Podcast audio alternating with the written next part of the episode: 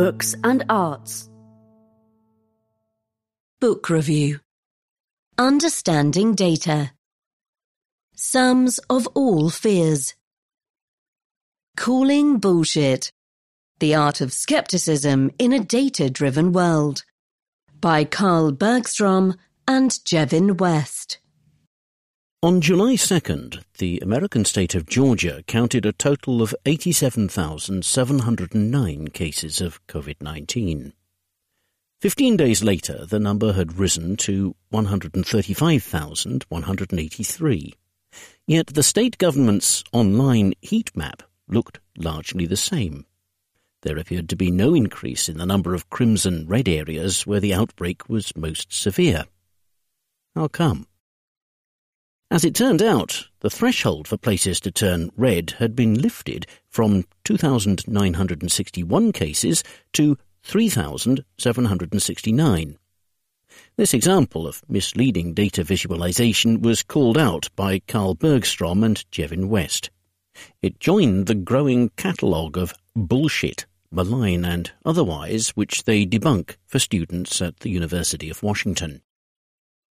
Out of that course, they have spun Calling Bullshit, a helpful guide to navigating a world full of doubtful claims based on spurious data using clever anecdotes, nods to online culture, and allusions to ancient philosophy, the book tells ordinary readers how to spot nonsense, even if they are not numerical whizzes.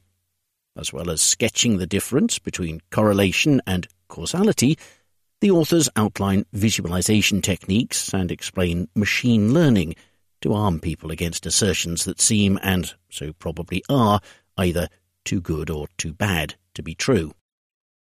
There is, alas, no shortage of material.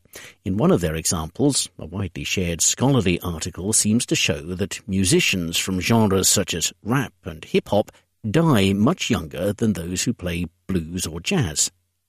The researchers in question calculate that half of all hip-hop musicians are murdered, a classic case of a claim too bad to be true. Messrs. Bergstrom and West show where they went wrong – the raw numbers are not incorrect, but the picture they paint is incomplete because they discount performers who are still alive. As rap music only began in the 1970s, rappers who have already died tend to have done so younger than those from the more venerable genres cited in the article. The ways of deceit and error with data are many, and the authors point them out ruthlessly. Their fellow scientists, the media, the TED brand of bullshit, no one is spared. They describe how the findings of a study can be manipulated to make them seem statistically important even when they are not, and how feeding an algorithm skewed inputs yields unreliable results.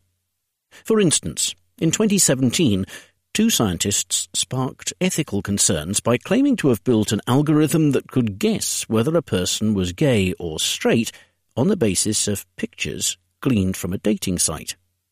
The paper, which The Economist covered at the time, failed to mention that their gaydar may have been responding to variations in how people choose to present themselves, makeup, poses, and so on, rather than to authentic physical differences. While charts depicting the life expectancy of musicians are hardly lethal themselves, purporting to discern a person's character from dodgy variables is perilous. Amid the pandemic, misinformation about infection rates and the efficacy of drugs, often bolstered by sneaky graphics, as in Georgia, is a particular concern. Some scientists are bypassing the usual peer review process. Meanwhile, newsrooms are under ever greater pressure to attract clicks. More and more bullshit is contaminating debate. Mr. Bergstrom and Mr. West picked a good time to expose it.